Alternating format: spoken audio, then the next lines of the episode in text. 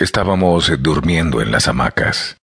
Caía un aguacero y el repiqueteo de los goterones en las hojas de los árboles encubrió la aproximación del enemigo.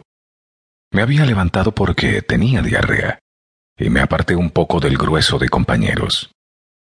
Me bajé los pantalones junto entre los compas y el vigía o posta, que estaba de guardia, un muchacho que acababa de incorporarse a la guerrilla y que fue el primero en caer.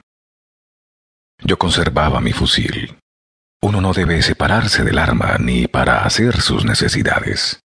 Lo tenía puesto por delante, aquí en el pecho, para que no se ensuciara. Y también llevaba la mochila que me servía de almohada. El ejército nos había rodeado y disparaba ráfagas eh, sin cesar contra la oscuridad en la que nos protegíamos. Unas balas daban en los troncos de los árboles, otras se perdían en la selva y unas pocas hacían blanco en algún guerrillero. Aparte del muchacho vigía cayeron tres de los nuestros, casi sin despertarse. Los demás saltaron de las hamacas y corrieron. Yo también corrí. No hubo ocasión de organizar la defensa y cada uno tiró por donde pudo.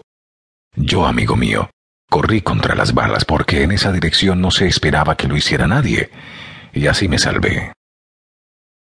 Lo que nunca pude imaginar fue el calvario que siguió a ese primer momento, a esa primera carrera entre las luces de un amanecer incierto.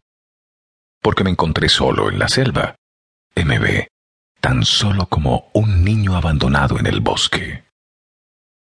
Cuando dejé de correr, los soldados habían quedado bien lejos. Ya no se oían tiros, la persecución seguramente persistía, pero como cada guerrillero habría huido hacia un sitio distinto y contrario, eso iba a dificultar mucho la pesquisa del ejército.